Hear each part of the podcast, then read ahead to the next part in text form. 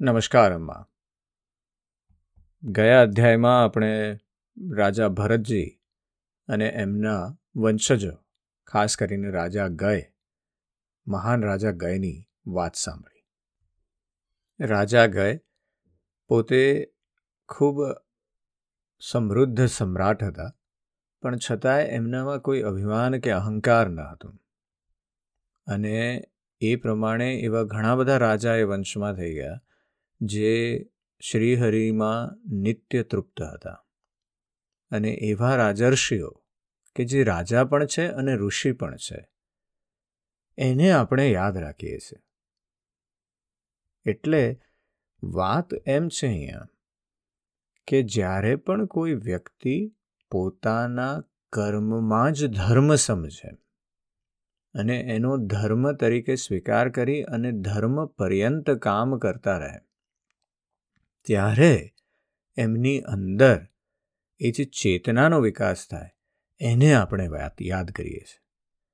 એટલે આપણે યાદ કરવા માટેનું આપણું જે સેતુ છે, એમના કર્મ છે. પણ કેમ યાદ કરીએ છીએ? એનું કારણ એ છે કે એમણે પોતાનું જે પણ કંઈ કર્મ કર્યું છે, એ ધર્મ પ્રવૃત્તિથી કર્યું છે. અને એટલા માટે આપણે એ યાદ રાખવાનું છે કે ધર્મ એ પુરુષાર્થનું પહેલું પગથિયું છે. અને ધર્મ નહીં આવે, એટલે કે આપણે એવા કોઈ કર્મ નહીં કરીએ કે જેની અંદર આપણું અને બીજાનું પણ હિત હોય, ત્યાં સુધી આગળ વધવાની શક્યતા નથી. આપણે એક સોસાયટીમાં જીવીએ છીએ. હમણાં જ હું બાળકો સાથે વાત કરી રહ્યો હતો અને વાતમાં એવી વાત નીકળી કે ભાઈ મારે શું કરવા કોઈની જોડે કામ કરવું પડે? હું તો મારા કમ્પ્યુટર ઉપર બેસી અને રિસર્ચ પણ કરી શકું ને હું તો મારા કમ્પ્યુટર પર બેસીને આ અને તે કરી શકું. અને તમે નોબેલ પ્રાઇઝ જુઓ વર્લ્ડનું વર્લ્ડ લાર્જેસ્ટ પ્રાઇઝ તો એમાં સાયન્ટિસ્ટ તો એવું કહે છે કે ભાઈ, મેં આ કર્યું મેં તે કર્યું. તો એક જ સાયન્ટિસ્ટને કેમ મળે છે? એટલે બહુ જ ઇમ્પોર્ટન્ટ સવાલ છે આ. એ સવાલનો અર્થ એ છે કે શું એક જ વ્યક્તિને નોબેલ પ્રાઇઝ મળે છે? જ્યારે આપણે ખરેખર જોઈએ ત્યારે એ વ્યક્તિઓની સ્પીચ સાંભળીએ, તો એ પચાસ જણાના નામ લે છે. એમની પાછળ એક આખી લેબ હોય છે. જેણે આ બધી સંશોધનો કર્યા છે. અને એક ગૂગલની પોતાની એક સુંદર સાઇટ છે. એનું નામ છે ગૂગલ સ્કોલર એ ગૂગલ સ્કોલર જે છે એ અમારા જેવા રિસર્ચ એકેડેમિક્સ હોય એમના માટેનું દેવસ્થાન છે. કારણ કે ત્યાં અમે છાપીએ કે ભાઈ આ એરિયામાં કયા પ્રકારનું રિસર્ચ થયું છે? એટલે એના બધા રિસર્ચ પેપર આવી જાય. પછી વાંચવું તો આપણે જ પડે, કર્મ તો આપણે જ કરવાનું છે. પણ એક સેતુ છે.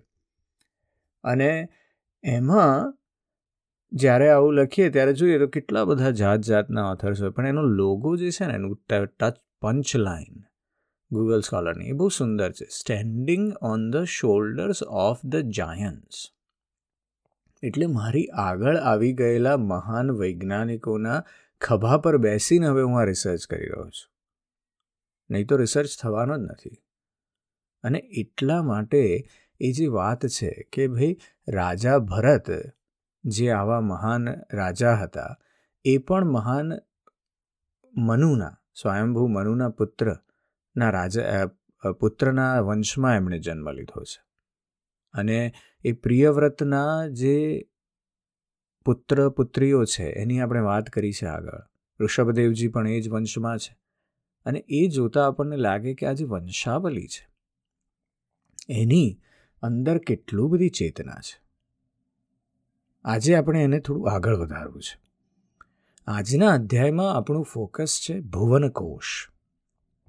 રાજા પરીક્ષિત પૂછે છે, સુખદેવજીને કહે છે કે, હે મુનિવર, જ્યાં સુધી સૂર્યનો પ્રકાશ છે અને જ્યાં સુધી તારાગણ સહિત ચંદ્રદેવ દેખાય છે, ત્યાં સુધી તમે ભૂમંડળનો વિસ્તાર બતાવ્યો છે. તેમાં પણ તમે બતાવ્યું છે કે મહારાજ પ્રિયવ્રતના રથના પૈડાઓના સાત લિસોટાઓથી સાત સમુદ્રો બની ગયા હતા, જેમને કારણે આ ભૂમંડળમાં સાત દ્વીપોનું વિભાજન થયું. તેથી હે ભગવાન, હવે હું તે બધા પરિમાણ, એના જે કદ માપ અને લક્ષણો સહિત સંપૂર્ણ વિવરણ જાણવા ઈચ્છું છું. કારણ કે જે મન ભગવાનના આ ગુણમય સ્થૂળ વિગ્રહમાં જોડાઈ શકે છે, તેનું તે ભગવાનના વાસુદેવ નામક સ્વયં પ્રકાશ, નિર્ગુણ બ્રહ્મ સ્વરૂપ સૂક્ષ્મતપ સ્વરૂપમાં પણ જોડાવાનું સંભવિત છે. તેથી, હે ગુરુદેવ, આ વિષયનું વિશદપણે વર્ણન કરવાની કૃપા કરો. એટલે સુખદેવજી કહે છે કે મહારાજ પરીક્ષિત, ભગવાનની માયાના ગુણોનો એટલો વિસ્તાર છે કે જો કોઈ મનુષ્ય દેવતાઓના જેટલું આયુષ્ય મેળવી લે, તો પણ મન કે વાણીથી તેનો પાર પામી શકાતો નથી. તેથી અમે નામ, રૂપ, પરિમાણ અને લક્ષણો દ્વારા મુખ્ય મુખ્ય વાતોને જ લઈને આ ભૂમંડળની વિશેષતાઓનું વર્ણન કરીશું. અહીંયા વાત બહુ એક સરસ કરી છે. જે ભગવાન જે છે, એ એક રીતે યુનિવર્સ છે. જે આપણા માટે હજી પણ અજાણ છે. આજના જીવનમાં પણ આપણે જોઈએ તો હજી પણ આપણને ખબર નથી કે આ યુનિવર્સનો વિસ્તાર કેટલો છે. આ યુનિવર્સનું પ્રમાણ શું છે? આ યુનિવર્સ વિશે આપણી પાસે અટકળો છે કે ભાઈ બિગ બેંગ દ્વારા યુનિવર્સનું નિર્માણ થયું છે. પણ એ બિગ બેંગ જે થયો છે ને, એ માત્ર આપણે થિયોરેટિકલી હજી સુધી પ્રૂવ કરી શક્યા છીએ. એનું જે એક્સપેરિમેન્ટલ પ્રૂફ જોઈએ, એ પરિમાણ આપણી પાસે હજી પણ નથી. એનું કારણ એ છે કે આપણું જે એક્સપેરિમેન્ટલ સાયન્સ પણ જે છે અને થિયોરેટિકલ ફિઝિક્સ પણ જે છે, એ આપણને ત્યાં સુધી લઈ જાય છે. થોડીક થોડીક સેકન્ડોની પણ સેકન્ડોની મધ્યમાં ક્યાંક લઈ જાય છે.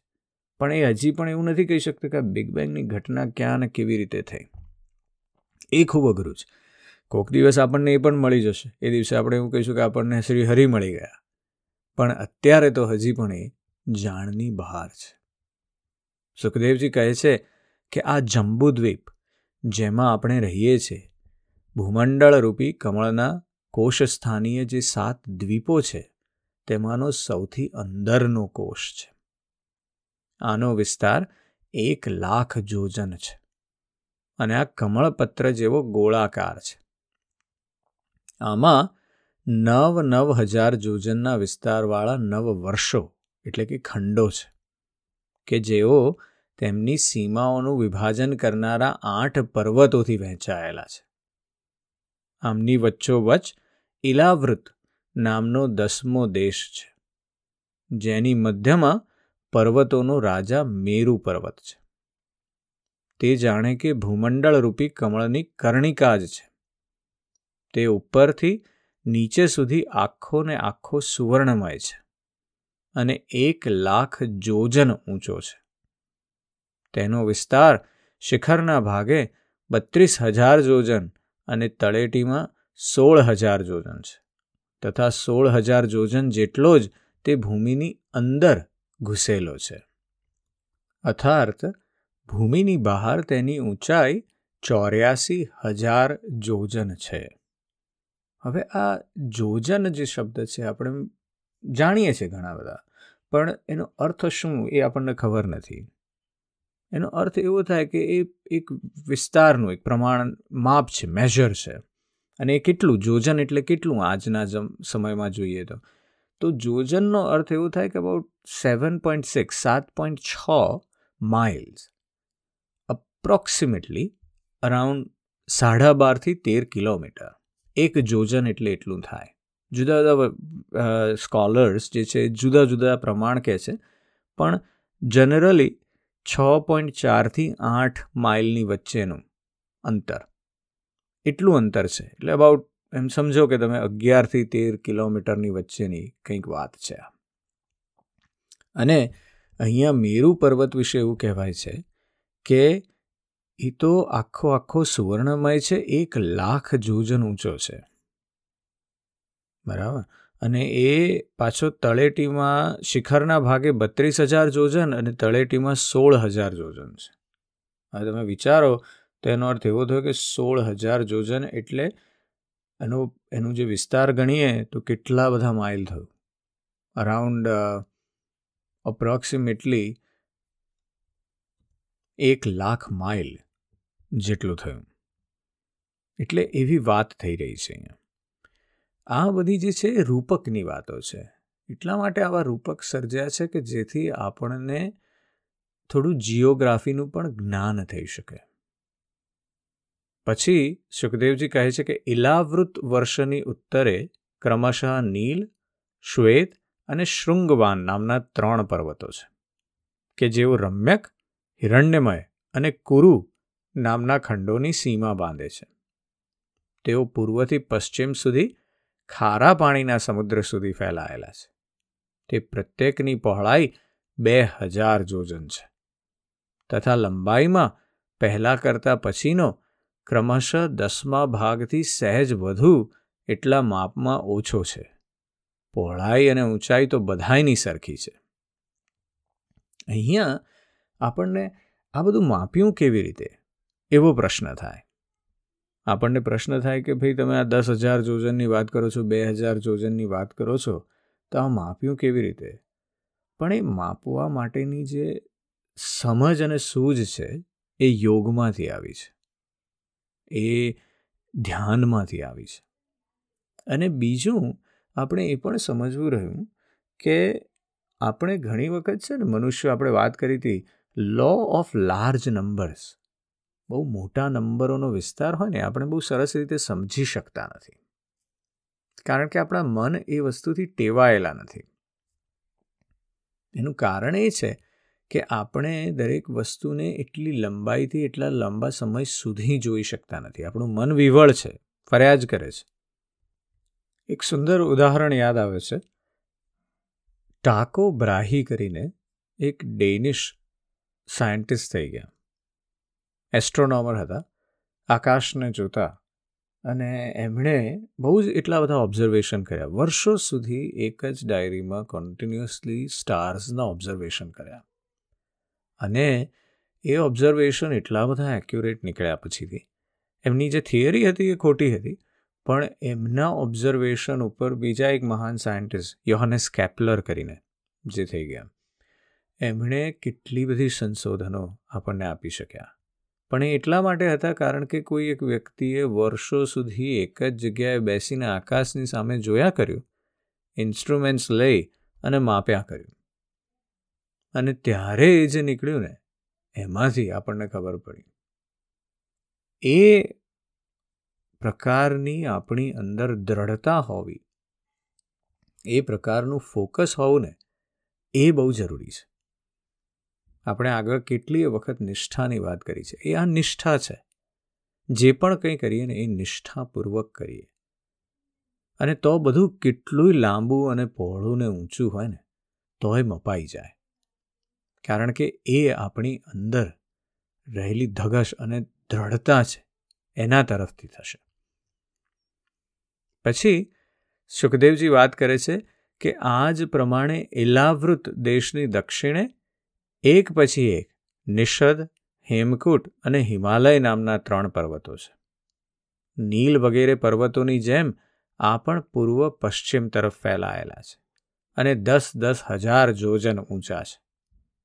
એમનાથી ક્રમશઃ હરિદેશ કિમપુરુષ અને ભારત વર્ષની સીમાઓનું વિભાજન થાય છે. ઇલાવૃતની પૂર્વે અને પશ્ચિમે ઉત્તરમાં નીલ પર્વત અને દક્ષિણમાં નિષદ પર્વત સુધી ફેલાઈને ગંધમાદન અને માલ્યમાન નામના બે પર્વતો છે. આમની પહોળાઈ બે બે હજાર જોજન છે અને ભદ્રાશ્વ તેમજ કેતુમાલ નામના બે ખંડોની સીમા નિશ્ચિત કરે છે. આમના સિવાય મંદર મેરુ મંદર સુપાશ્વ અને કુમુદ આ ચાર દસ દસ હજાર જોજન ઊંચા અને એટલા જ પહોળા પર્વતો મેરુ પર્વતની આધારભૂત થાંભલીઓ જેવા બનેલા છે. આ ચારેયની ઉપર તેમની ધજાઓ જેવા ક્રમશઃ આંબો, જાંબુડો, કદમ અને વડના ચાર વૃક્ષો છે. આમાંનું પ્રત્યેક વૃક્ષ અગિયારસો જોજન ઊંચું છે અને એટલો જ તેમની શાખાઓનો વિસ્તાર છે. આમની જાડાઈ સો સો જોજન છે. એ ભરત શ્રેષ્ઠ, આ પર્વતો ઉપર ચાર સરોવરો પણ છે, જે ક્રમશઃ દૂધ, મધ ઇક્ષુરસ એટલે કે શેરડીનો રસ અને મીઠા જળથી ભરેલા છે. આમનું સેવન કરનારા યક્ષો કિન્નરો વગેરે ઉપદેવોને સ્વાભાવિક જ યોગ સિદ્ધિઓ મળેલી છે. આ પર્વતો ઉપર ક્રમશઃ નંદન, ચૈત્રરથ, વૈભાજક, સર્વોત્તભદ, ભદ્ર નામના ચાર દિવ્ય ઉપવનો પણ છે. આ ઉપવનોમાં મુખ્ય મુખ્ય દેવતાઓ અને દેવાંગનાઓના નાયકો બનીને સાથે સાથે વિહાર કરતા રહે છે. તે સમયે ગંધર્વો વગેરે ઉપદેવો તેમના મહિમાના વખાણ કરતા રહે છે. અહીંયા આપણને દર્શાવે છે કે જુદા જુદા લોક કેવી રીતે બની રહ્યા છે. તો કે ભાઈ આપણે દેવલોક જે કહીએ છીએ ક્યાં છે? અને આપણને સિદ્ધ કેમ નથી? તો એનું કારણ એ છે કે ભાઈ એ એટલે બધે ઊંચે છે. દસ હજાર જોજન પહેલાં જવું, પછી ત્યાં પાછું એમાં ઉપવન હોવો, એ ઉપવનમાં રહેવું એટલે એ આપણા માટે, મનુષ્ય માટે ખૂબ અઘરું છે, એમ કરીને અહીંયા આપણને દર્શાવે છે. સુખદેવજી કહે છે કે મંદરાચલ, એટલે કે મંદર પર્વતના ખોળામાં અગિયારસો જોજન ઊંચું દેવતાઓનું જે આમ વૃક્ષ છે, તેમાં ગિરિશિખર જેવડા મોટા મોટા અને અમૃત જેવા સ્વાદિષ્ટ ફળ પડે છે. જ્યારે તેઓ પાકીને ફાટે છે, ત્યારે તેમનામાંથી ઘણો સુગંધિત અને મીઠો લાલ લાલ રસ વહેવા લાગે છે. અને એ જ અરુણોદા નામની નદીમાં પરિણમે છે. આ નદી મંદરાચલના શિખર પરથી નીકળીને પોતાના જળથી ઇલાવૃત દેશના પૂર્વીય ભાગને સિંચે છે. શ્રી પાર્વતીજીની અનુચરીઓ એવી યક્ષપત્નીઓ આ જળનું સેવન કરે છે. આનાથી તેમના અંગોમાંથી એવી સુગંધ નીકળે છે કે તેમને સ્પર્શીને વહેતા પવન તેમની ચારે તરફ દસ દસ જોજન સુધી આખા એ દેશને સુગંધથી ભરી મૂકે છે. આ જ પ્રમાણે જાંબુડાના વૃક્ષમાંથી હાથી જેવડા મોટા મોટા ઘણું કરીને ઠળિયા વિનાના ફળ પડે છે. ઘણે ઊંચેથી પડવાને કારણે તેઓ ફાટી જાય છે. તેમના રસથી જંબુ નામની નદી પ્રગટ થાય છે કે જે મેરુ મંદર પર્વતના દસ હજાર જોજન ઊંચા શિખર પરથી નીકળીને ઇલાવૃત દેશના દક્ષિણ ભૂખંડને સિંચે છે. તે નદીના બંને કાંઠાઓની માટી તે રસથી ભીંજાઈને જ્યારે પવન અને સૂર્યના સંયોગથી સુકાઈ જાય છે, ત્યારે તે જ દેવલોકને વિભૂષિત કરનારું જાંબુનંદ નામનું સોનું બની જાય છે. આને પત્નીઓ સહિત દેવતાઓ, ગંધર્વો વગેરે મુગટ, કંકણ, કંદોરો વગેરે આભૂષણ રૂપે ધારણ કરે છે. સુપાર્શ્વ પર્વત ઉપર જે વિશાળ કદંબ વૃક્ષ છે, તેની પાંચ બખોલોમાંથી મધની ખૂબ મોટી પાંચ ધારાઓ નીકળે છે. આ ધારાઓ સુપાર્શ્વના શિખર પરથી પડીને ઇલાવૃત દેશના પશ્ચિમ ભાગને પોતાની સુગંધથી સુવાસિત કરે છે. જે લોકો આ ધારાઓના મધનું પાન કરે છે, તેમના મુખમાંથી નીકળેલો સુગંધિત વાયુ પોતાની ચારે તરફ સો સો જોજન સુધી મહેક ફેલાવી દે છે. આ જ પ્રમાણે કુમુદ પર્વત પરનું સતવલ્શ નામનું જે વડનું વૃક્ષ છે, તેની જટાઓમાંથી નીચે તરફ વહેતા અનેક નદ નીકળે છે, એટલે કે વહેળા નીકળે છે. તે બધા ઈચ્છાનુસાર ભોગ આપનારા છે. તેમનામાંથી દૂધ, દહીં, મધ, ઘી, ગોળ, અન્ન, વસ્ત્ર શૈયા, આસન, આભૂષણ વગેરે બધા જ પદાર્થો મળી રહે છે. આ બધા જે વહેળા છે કુમુદના શિખર પરથી નીકળીને એ લાવૃત દેશના ઉત્તરીય ભાગને સિંચે છે. આપણે આપેલા પદાર્થોના ઉપભોગ કરવાથી ત્યાંની પ્રજાથી ચામડીમાંથી કરચળીઓ પડી જવી, વાળ પાકી જવા, થાક લાગવો, શરીરે પરસેવો થવો તથા દુર્ગંધ નીકળવી ઘડપણ, રોગ, મૃત્યુ, ઠંડી ગરમીની પીડા, શરીર ફિક્કું પડી જવું, અંગ તૂટવા વગેરે કોઈપણ પ્રકારના કષ્ટો એમને સજા, સતાવતા નથી અને તેમને જીવનપૂર્વક પૂરેપૂરું સુખ મળે છે. હે રાજન, જેમ કમળની કર્ણિકાની ચારે તરફ કેસર હોય છે, તેવી જ રીતે મેરુના મૂળ દેશમાં તેની ચારે તરફ કુરંગ, કુરક કુસુંબ વૈકંક ત્રિકુટ શિશિર પતંગ શ્રીનિવાસ કપિલ આવા જાત જાતના હંસી ને નુરબ ને નાગ ને કાલંજર ને નારદ આ વીસ બીજા પર્વતો છે આ ઉપરાંત મેરોની પૂર્વ તરફ જઠર અને દેવકૂટ નામના બે પર્વતો છે કે જેઓ અઢાર અઢાર જોજન લાંબા તથા બે બે હજાર જોજન પહોળા અને ઊંચા છે આ જ પ્રમાણે પશ્ચિમ તરફ પવન અને પારિયાત્ર, દક્ષિણ તરફ કૈલાસ અને કરવીર તથા ઉત્તર તરફ શ્રીક્ષુંગ અને મકર નામના પર્વતો છે. આ આઠ પહાડોથી ચારે બાજુએ ઘેરાયેલો સુવર્ણમય મેરુ પર્વત અગ્નિ જેવો ઝગમગતો રહે છે. કહે છે કે મેરુના શિખરના મધ્યમાં ભગવાન બ્રહ્માજીની સુવર્ણમય નગરી છે, જે આકારમાં સમચોરસ અને કરોડ જોજનના વિસ્તારવાળી છે. તેની નીચે પૂર્વ વગેરે આઠ દિશાઓ, ઉપદિશાઓમાં તેમના અધિપતિ ઇન્દ્ર વગેરેના આઠ લોકપાલોની આઠ નગરીઓ છે. તેઓ પોતપોતાના સ્વામીને અનુરૂપ તે તે દિશાઓમાં છે તથા પરિમાણમાં બ્રહ્માજીના નગરીના ચોથા ભાગ જેટલી છે. આ આખી ઘટના આપણે જે સાંભળી અત્યારે, એ ભુવન કોષનું વર્ણન છે. એટલે એવું સમજાવવાનો પ્રયત્ન કર્યો છે કે જે દેવતા લોક છે, એટલો બધો વિશાળ અને એટલો બધો જુદો છે, મનુષ્ય લોકથી. અને એ તરફ, અને આ બધું કેમ કહી રહ્યા છે આપણને કે ભાઈ અહીંયા આટલું સુવર્ણ છે ને અહીંયા આટલું મધ છે ને અહીંયા આટલી આવી જાત જાતની વસ્તુઓ મળે છે ને કોઈ કષ્ટ નથી. એનું કારણ એ છે કે આપણને સમજાવવામાં એ આવ્યું છે કે જો તમે સત્કર્મો કરશો તો તમે દેવવૃત્તિ એટલે કે દેવતા લોકમાં સ્થાન પામશો. એટલે લોકો એવું પણ પ્રશ્ન કરે કે ભાઈ દેવતા લોક કેટલા મોટા હોય તો આપણે એમાં સ્થાન પામીશું? તો ભાઈ કે આટલા બધા જોચનો સુધી ફેલાયેલા છે, એટલે તમે એમાં સ્થાન પામશો. પણ પછી પાછી બીજી વાત શું કરે છે બહુ સુંદર? એ એ પણ કહે છે કે એમાં સ્થાન પામવામાં, પામશો એટલું જ નથી, પણ ત્યાં આટલું બધું સુંદરતા છે ત્યાં કોઈ પ્રકારના કષ્ટ નથી. ત્યાં બધી સરસ વસ્તુઓ છે. ત્યાં તમે મજા પામશો. અને એ મજા શું છે? એ વખતની, જ્યારે આ લખાઈ રહ્યું છે. મધ. ત્યાંની મજા છે દૂધ. ત્યાંની મજા છે સુંદર મજાના ફળ ફળાદી અને એ બધું તમને સતત મળ્યા જ કરે છે. અને એટલા માટે આ વાતની વાત થઈ છે કે ભાઈ ત્યાં જવું હોય તમારે તો તમને આ બધું મળશે. પણ એના માટે તમારે કરવું શું પડશે? તો પહેલાં જે વાત કરી હતી એ પ્રમાણે ધર્મ વાળું કર્મ કરવું પડશે. આજે બસ આટલું જય શ્રી કૃષ્ણ.